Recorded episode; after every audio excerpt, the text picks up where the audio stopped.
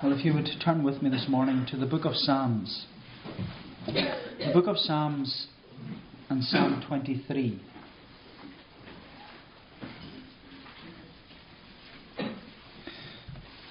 The book of Psalms, Psalm 23. As you'll know, over uh, the last few weeks on uh, the Lord's Day evenings, we've been looking at the names of God. We've looked at the name Jehovah Jireh, the Lord is the Lord will provide. Jehovah Nisi, the Lord is my banner. Jehovah Rapha, the Lord who heals you. Jehovah Makadesh, the Lord who sanctifies you. Jehovah Shalom, the Lord is peace. And last Lord's Day we were looking at Jehovah Sidkenu, the Lord our righteousness. This morning we're looking at Jehovah Rohi, the Lord's my shepherd. Jehovah Rohi, the Lord's my shepherd. So we'll read Psalm 23 together. The Lord is my shepherd, I shall not want. He makes me lie down in green pastures. He leads me beside still waters. He restores my soul. He leads me in the path of righteousness for his name's sake. Even though I walk through the valley of the shadow of death, I will fear no evil, for you are with me. Your rod and your staff, they comfort me. You prepare a table before me in the presence of my enemies. You anoint my head with oil, my cup overflows. Surely goodness and mercy shall follow me all the days of my life, and I shall dwell in the house of the Lord forever. So, Jehovah Rohi. The Lord is my shepherd. Psalm 23 is without doubt, I suppose, the most well known and the most loved psalm in the Psalter. For out of all the 150 psalms, hymns, and spiritual songs which we have given to us in the Word of God, Psalm 23 could be classed as, as everyone's favourite, where millions of people the world over they have memorized uh, the precious words of this psalm. And whether they have a, a connection to church or not, this psalm is known to many and it's loved by many. Simply because uh, the shepherd psalm, in the shepherd psalm, we are reminded of the care which the divine shepherd has towards his sheep. And what makes Psalm 23 so relevant to us is that it's applicable to every area and to every event in our lives. Because the words of this psalm, they've been used throughout many generations to encourage those who are downcast, to give direction to those who need guidance, to bring peace to those who are experiencing turmoil, to provide assurance to those who are anxious and worried, to give hope to those who may have no hope at all, and to bring comfort to those who are mourning. Psalm 23, and it's no surprise that uh, Spurgeon called Psalm 23 the pearl of all Psalms. The pearl of all Psalms.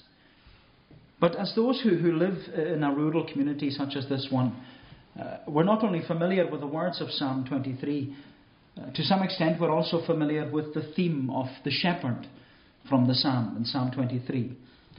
But what's interesting about Psalm 23 is that the first that Psalm 23 is the first time in the Bible in which the Lord is referred to as a shepherd.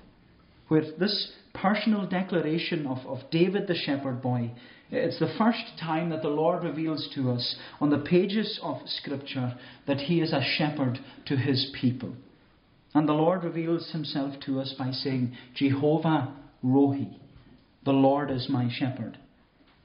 And as we've looked at the various names of God over the past while, we've, we've mentioned that every name given to us in Scripture, it's progressively revealing the character and the conduct of the Lord, in which the Lord is revealing to us who He is and what He is like towards us. But what I think is so beautiful in the way in which the Lord reveals Himself as a shepherd is that when the Lord is revealed as a shepherd, this theme is then carried on throughout the rest of Scripture. Because after David's declaration here in Psalm 23, many of the prophets then begin to describe the Lord as a shepherd, like Isaiah, Jeremiah, Ezekiel, Zechariah. They all describe the Lord as a shepherd. And even the identity of the shepherd, though, it finds its fulfillment in the New Testament, of course, in the person of Jesus Christ. And we saw that in John chapter 10 when Jesus referred to himself as the Good Shepherd. And then later in the New Testament, Peter calls Jesus the Chief Shepherd. And Paul calls Jesus, he calls him the Great Shepherd of the sheep. And so when we look at the Bible, there's this beautiful shepherd theme which is woven into the scriptures, just woven in there for us. And so it's no wonder when we look at Psalm 23 and the opening words, it's no wonder David says, Jehovah Rohi, the Lord is my shepherd.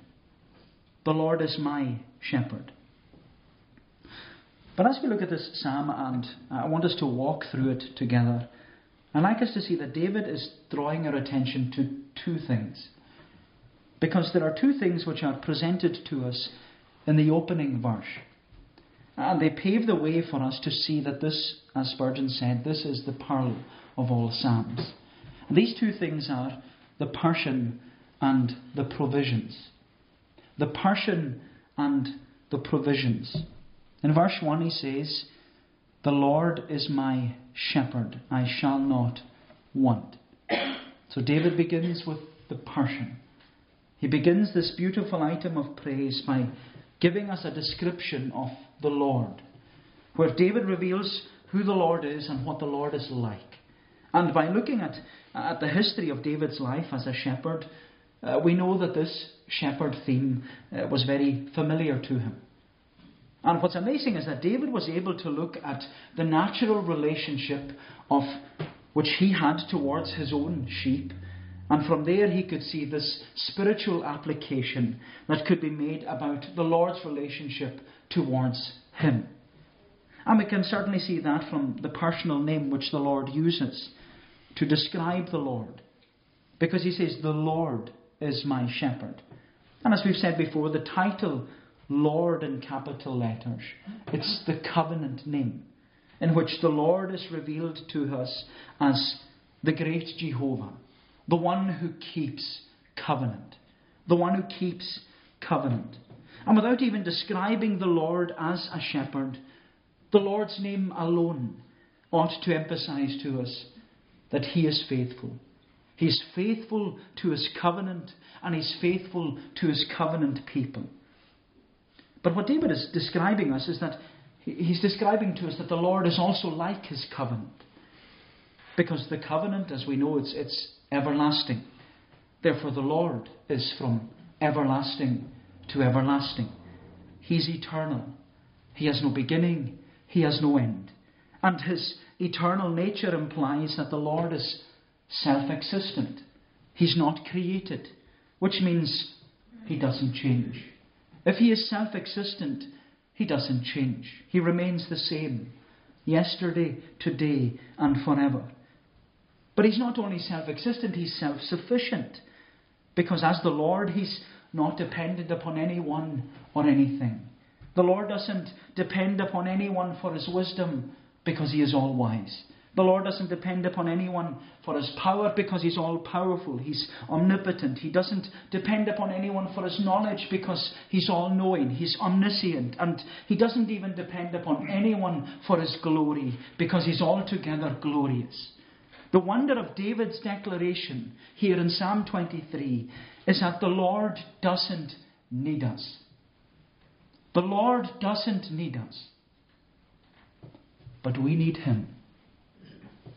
We need Him. And we need Him to be our shepherd. And as a shepherd who, who cared for his father's flock, David affirms to us that Jesus is the shepherd who cares for his father's flock. And this is the marvel of what David says here when he says, Jehovah Rohi, the Lord is my shepherd. Because in this statement, David presents to us the Lord who is, who is self existent and he's self sufficient. He doesn't need anyone. But at the same time, by calling him a shepherd, David's drawing our attention to the humility of the Lord. Because being a shepherd in ancient Israel, it was considered to be one of the lowest family tasks. It, if a family needed a shepherd, you call the youngest son, just like David was. You call the youngest son and you give him the, the most unpleasant job to look after the family flock 24 hours a day, 7 days a week, 365 days a year. Where the shepherd, he would have to nourish and guide and protect the sheep day and night, summer and winter, rain, hail, or shine. He had to be there. And so the question which arises is who would want to be a shepherd in Israel? Who would want to be a shepherd? And yet, David reminds us here that the Lord Jesus Christ wanted to be a shepherd. He wasn't the youngest son of the family, he was the only begotten Son. He was the unique Son of God who humbled himself to be our shepherd. But more than that, Jesus, our shepherd, humbled himself to the point of death, even death on the cross. And that's what we read earlier in John 10. Jesus said, I am the good shepherd. Uh, the good shepherd lays down his life for the sheep. Then he goes on to say, I am the good shepherd. I know my own, and my own know me. And that's what David had discovered for himself. He, he had come to know and experience this personal relationship with the Lord Jesus Christ, and it had, he had come to realize that the Good Shepherd knew him. The Lord is my shepherd, he was saying. I know him personally. He's, he belongs to me. I am his, and he is mine. And that's what left David saying about this person, Jehovah Rohi. The Lord is my shepherd. Jehovah Rohi. The Lord is my shepherd. But when David came to know the person of the shepherd, he also came to receive all the provisions of the shepherd. And that's what David details for us in the following verses of this precious psalm. He's told us about the person, the Lord is my shepherd. But secondly, we see the provisions. The provisions. He says, The Lord is my shepherd, I shall not want. I shall not want. And so we see that in the opening line, David tells us who the shepherd is. The Lord is my shepherd. But the second half of the line, David tells us what the shepherd does. I shall not want. The shepherd makes provisions for the sheep in which they lack nothing. They don't go without, uh, they are not in want. If they were left to themselves, they would lack everything. They would have no provisions. They would be lost. Because as we know, sheep are the most helpless of all animals. But here David asserts that the provision of the divine shepherd a full provision. It's a full provision because when someone belongs to the Good Shepherd, who is self existent and self sufficient and who does all things, then the Good Shepherd, he will be good to his sheep. He will be good to his sheep. His sheep will not lack nothing. They will not be in want. They will not be in want. And he says the first provision of the Good Shepherd, which David highlights, is the provision of peace. His provision of his peace. He says in verse 2 He makes me lie down in green pastures, He leads me beside still waters. When we consider this shepherd theme of Psalm 23, I'm sure many of you have read Douglas Macmillan's book. If you haven't read it, I'd encourage you to read it. Uh, the book, The Lord Our Shepherd. And it gives to us an insight of uh, the natural tendencies of a shepherd and what the sheep often do, along with all the spiritual applications of the good shepherd and his sheep. But similar to Douglas Macmillan's book, there was another book called A Shepherd Looks at Psalm 23. A Shepherd Looks at Psalm 23. And it was a book written by an American pastor called Phillip Keller. And he, for eight years, he worked, prior to entering the ministry, he worked as a shepherd. And like Douglas Macmillan, Phillip Keller uh, wrote his experience of working with sheep and he applied it just like uh, Douglas Macmillan does. But in relation to this verse, Keller points out that sheep don't lie down easily. They don't lie down easily. They don't lie down, it's not easy for them to lie down in green pastures and beside the still waters. He says it's almost impossible to make sheep lie down in peace unless four requirements are met. And just to run through them quickly, the first he says is fear. Because sheep, they're so timid that they refuse to lie down unless they're free from all fear and anxiety. So if you walk past a sheep and it's lying down, the first thing the sheep does is it gets up and it runs away. Because the sheep is timid, it's afraid. So it's hard to make it lie down. So fear. The second thing he says is friction. Because sheep won't lie down if there's friction and there's fighting within the flock. Sheep can sometimes be very territorial or domineering. Some of them domineer their space, and if there is tension or friction, they won't lie down. There has to be peace for the sheep to lie down. So fear, fear, friction, flies, he says. If sheep are affected by flies, they are like they are during the hot summer months, they can't relax. And because the flies are always niggling away at them and always itching, and they're always itching them and causing them to scratch against the fence posts and, and the fence, they don't have peace. So they can't lie down. Fear, friction, flies, and then he says food. If sheep are hungry, they won't lie down until they're full. And as long as they feel hungry and the need for food, they won't have peace. They won't lie down and rest. And so Keller says that in order for sheep to lie down in peace, they need to be free from fear, friction, flies, and they need to be filled with food. And so too, says Keller, only a good shepherd can provide peace for his sheep, where he leads them to the place of safety and security and peace in the green pastures and beside the still waters. But what's interesting is that the Good Shepherd leads his people to the place of peace by his voice.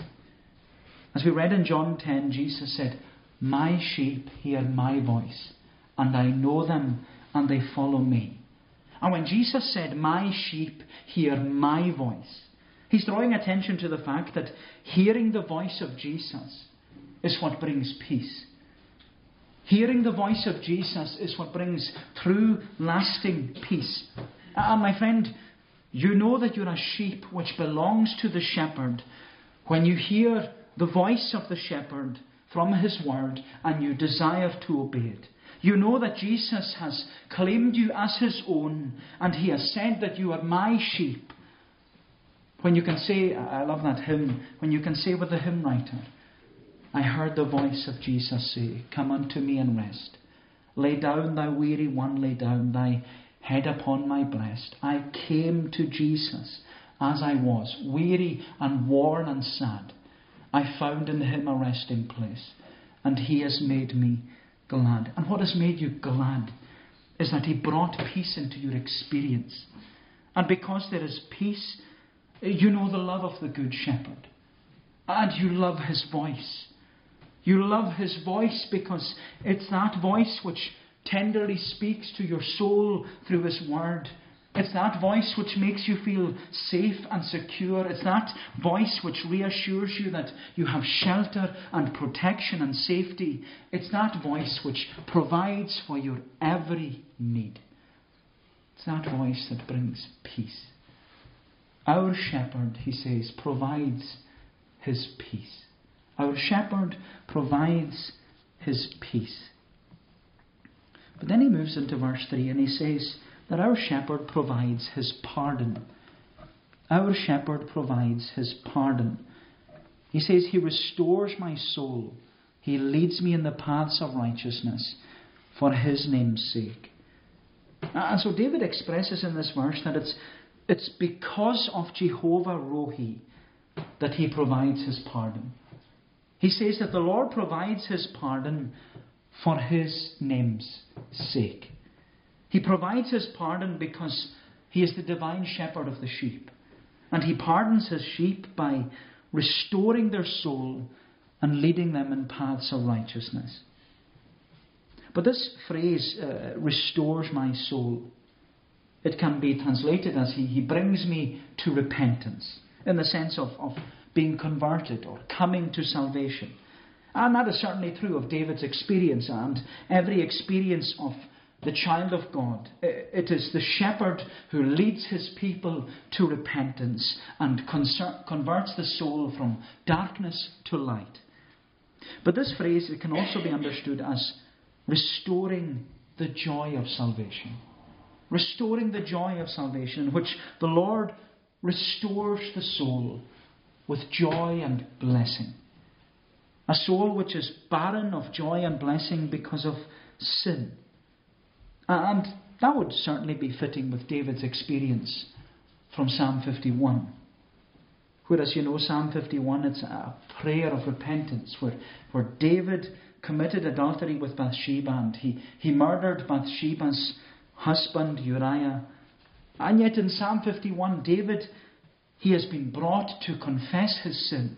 And he's cast down because he realizes what he's done, that he has sinned against God. He's done evil in his sight. And he's, he's pleading with the Lord to wash him. Wash me as white as snow. Create within me a clean heart. But the reason why he's asking is because his soul is cast down. He not only wants cleansing, he not only wants rest, wants his heart to be made clean, but he also wants to be restored. And he pleads with the Lord, Restore to me the joy of my salvation. Restore to me the joy of my salvation.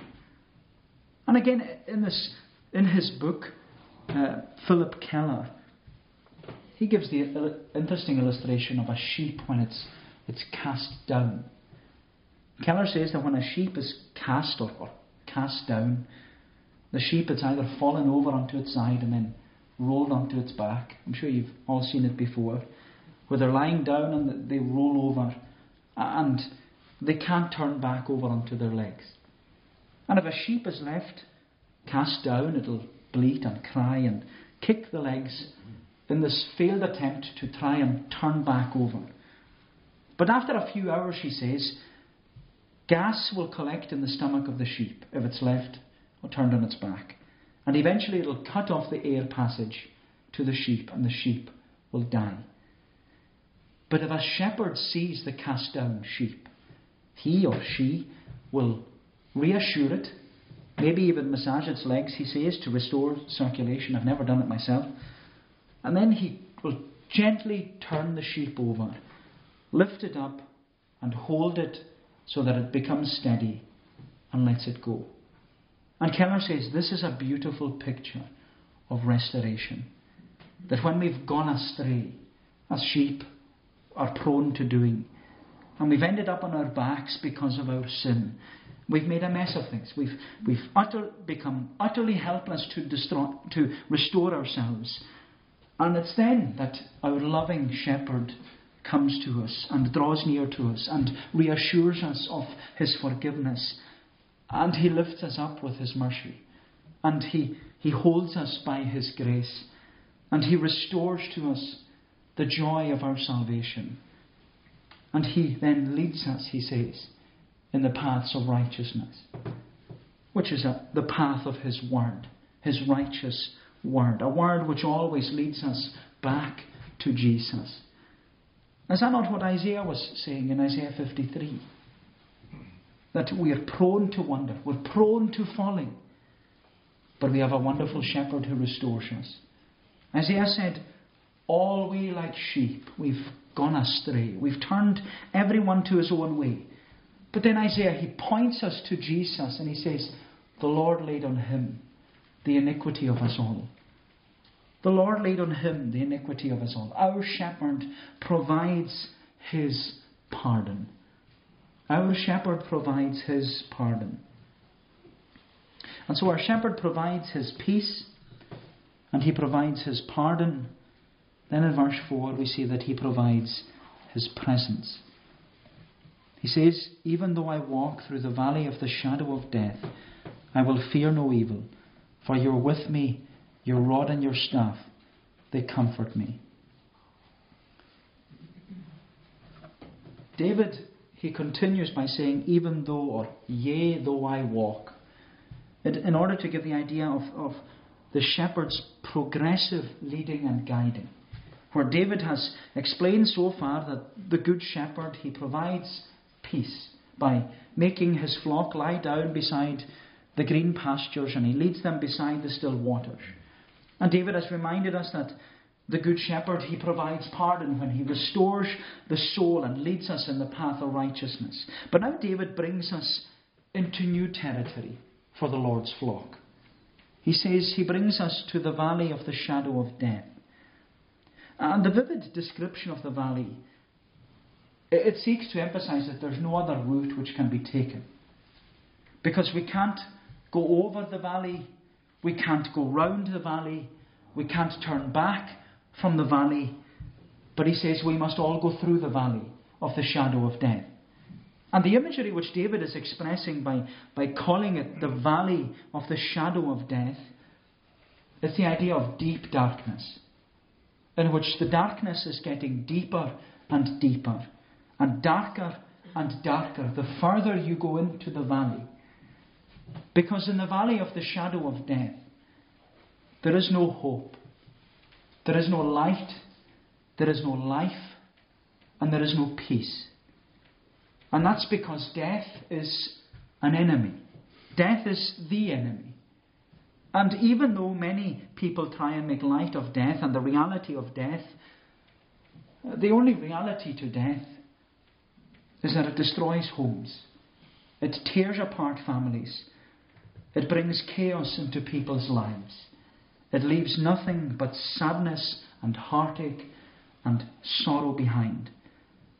And when we're confronted with it, death casts this frightening shadow over us because we can't prevent its arrival and we can't delay its visitation. It doesn't ask us any questions, it just takes.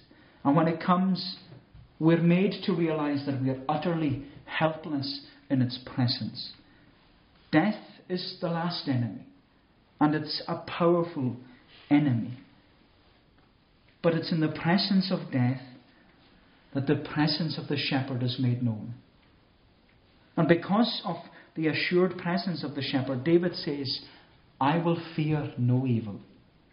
I will fear no evil. Instead of, of fear, he has peace. He has peace because of the shepherd's presence. But did you notice the change in the way David speaks about the shepherd? Because in the first, first three verses, David said, The Lord makes me lie down. He leads me, He restores me, and He says again, He leads me. But now in this verse, when he's speaking about the valley of the shadow of death, he says, Even though I walk through the valley of the shadow of death, I will fear no evil, for you are with me. Your rod and your staff, they comfort me. And the picture is given of, that's given of the shepherd is that the shepherd is no longer ahead of the sheep. He's no longer going before them and leading them to the green pastures and the still waters. He's, he's no longer leading them. It's because when it comes to going through the valley of the shadow of death, the shepherd is, David is assured that the shepherd is now walking side by side with him walking by his side, no longer ahead, but by his side. But what brings comfort and peace is, is not only the presence of the shepherd beside him in the midst of the valley. He says that his rod and his staff, they comfort me. They bring comfort.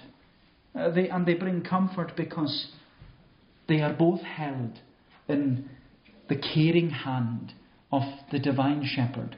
The sheep are looking at the hand. The hand that feeds them, the hand that helps them, the hand that leads them, the hand that guides them, the hand that restores, the hand that renews them, the hand that lifts them up, the hand that gently pushes them and prods them, the hand that protects them and keeps them. And you know, I love that phrase from John 10. I uh, always come back to it when Jesus affirms that his flock will always have his presence because they are kept safe in his hand. He says, My sheep hear my voice, and I know them, and they follow me, and I give unto them eternal life, and never shall they perish, neither shall any man be able to pluck them out of my hand. A lovely picture. Not only the hand that comforts, but the hand that holds and the hand that keeps. Our shepherd provides his presence. His presence. And so our shepherd provides his peace, his pardon, his presence. Then in verse 5, he provides his protection. His protection. You prepare a table before me in the presence of my enemies. You anoint my head with oil, my cup overflows. And it's at this point in the psalm that some commentators suggest that uh, the verse indicates a change, where it's the change of the metaphor of the sheep guiding the, the shepherd guiding the sheep, uh, to now to that of a householder welcoming a guest to his prepared table. And it's easy to see how we could come to that conclusion since David ends the psalm talking about dwelling in the house of the Lord forever. But on the other hand, when we consider the context of this verse, we can see that the psalmist he hasn't moved away from the shepherd image at all. Because shepherds in eastern countries, they would often feed their sheep on, on these raised tables, which would be similar to what we have in the form of wooden troughs, but a bit higher. Where instead of feeding the sheep on the ground and just throwing the feed onto the ground for them. The shepherd would call his, his sheep to the trough and he would bring them to this one place and distribute the food to them. And the reason why the eastern shepherd would use a feeding trough was because when the sheep would come in from grazing, their fleeces and the ground, it was often infested with bacteria and parasites. And the sheep could easy, easily pick up these parasites and bacteria, and they could get all sorts of diseases from them, and, maybe would kill them. And that's why David says, You prepare a table for me in the presence of my enemies. All the parasites are there. The enemies are the parasites and bacteria, and he's preparing the table of the troughs in the presence of the enemies. But then David goes on to say, You anoint my head with oil. And with this, David is indicating the action of the shepherd whilst the, the sheep are feeding. So the sheep have all gathered round the trough and they're all feeding and munching away at their, at their feed. But the shepherd comes with this oil. And the oil was often a mixture of olive oil, sulphur, and spices. It was an expensive uh, mixture, but it was for precious sheep. And the shepherd would, while they're standing there feeding, standing still, the shepherd would pour the oil on the head run down the back with it. And this oil that was used to protect the sheep from the parasites and the bacteria and all the, the skin diseases that they might pick up in the fields. And as David considers the shepherd's protection of the sheep, he bursts into praise of his shepherd and he says, My cup, it's overflowing. My cup is eh, it's overflowing. And what David gives to us is an image of what the shepherd is like towards his sheep. Because the shepherd, he's providing abundant blessing, full and overflowing blessing. It's complete protection from the enemies that would otherwise cause so much harm. And all David can say is, My cup is overflowing. It's overflowing.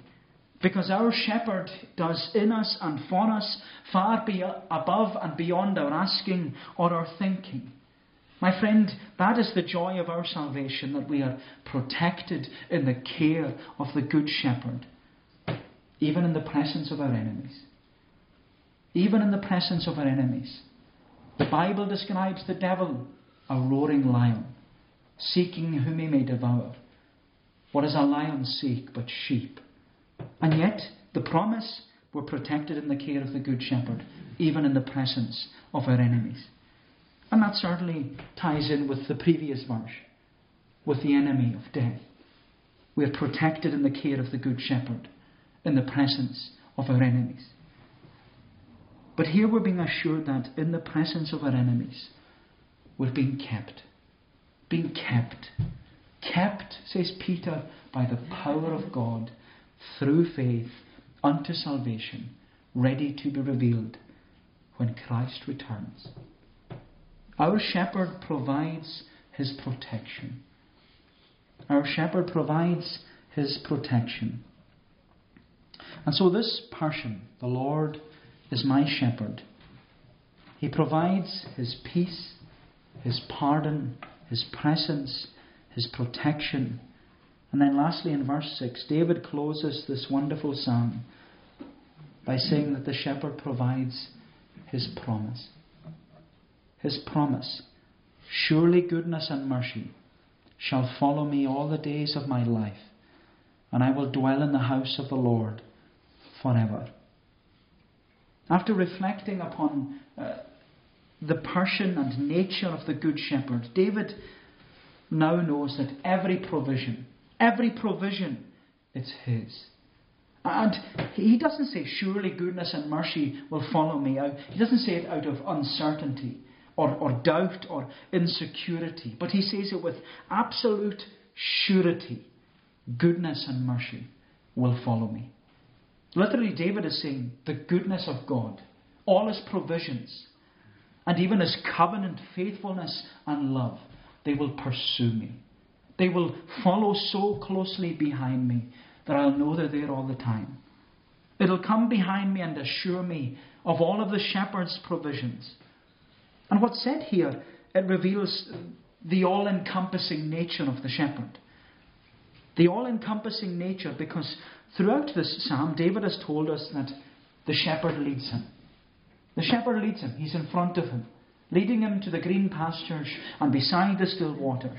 Then he said the shepherd is beside him through the valley of the shadow of death, side by side him.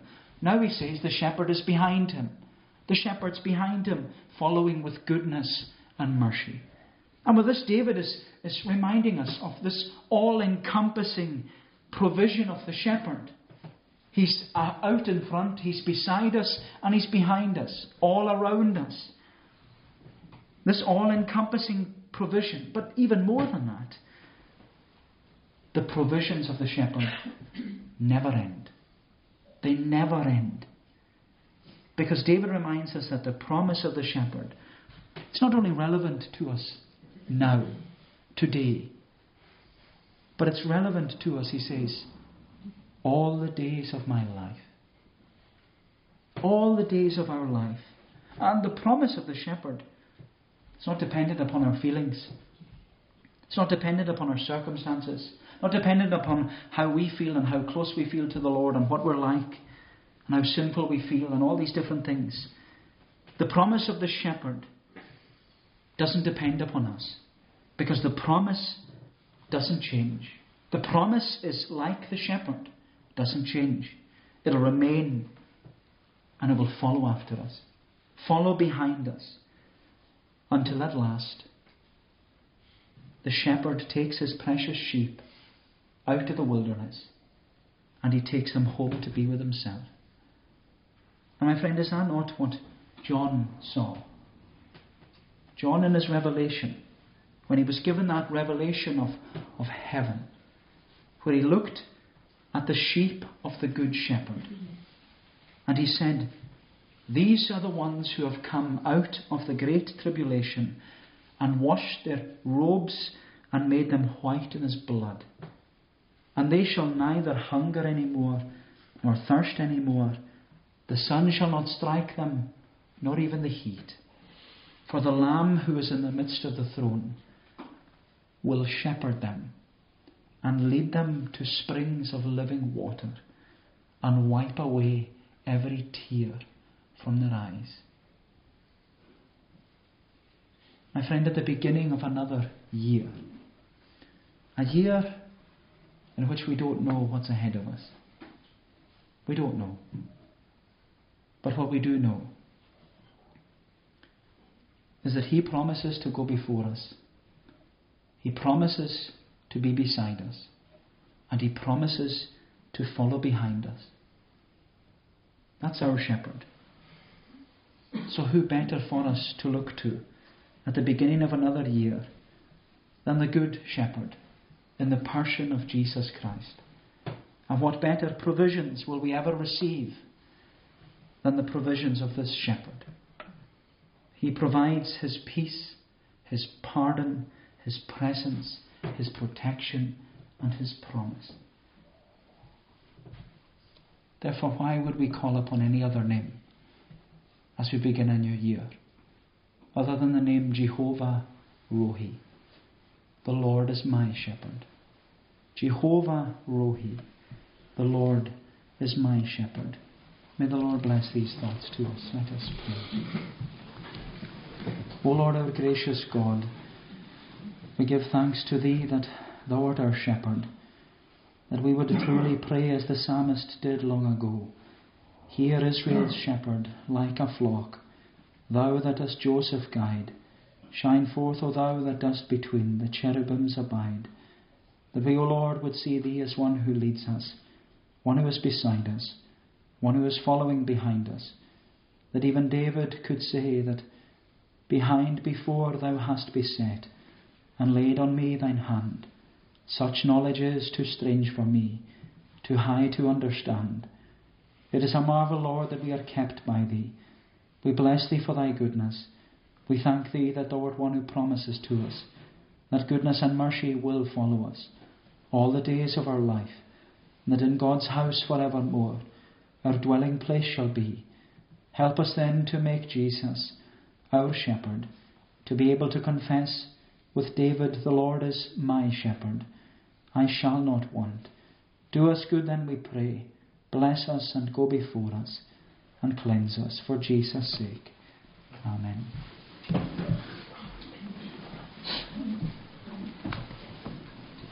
We shall conclude by singing in that psalm, Psalm 23. Psalm 23 in the Scottish Psalter. It's page 229.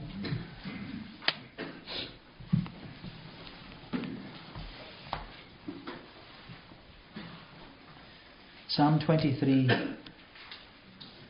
We'll sing the whole psalm.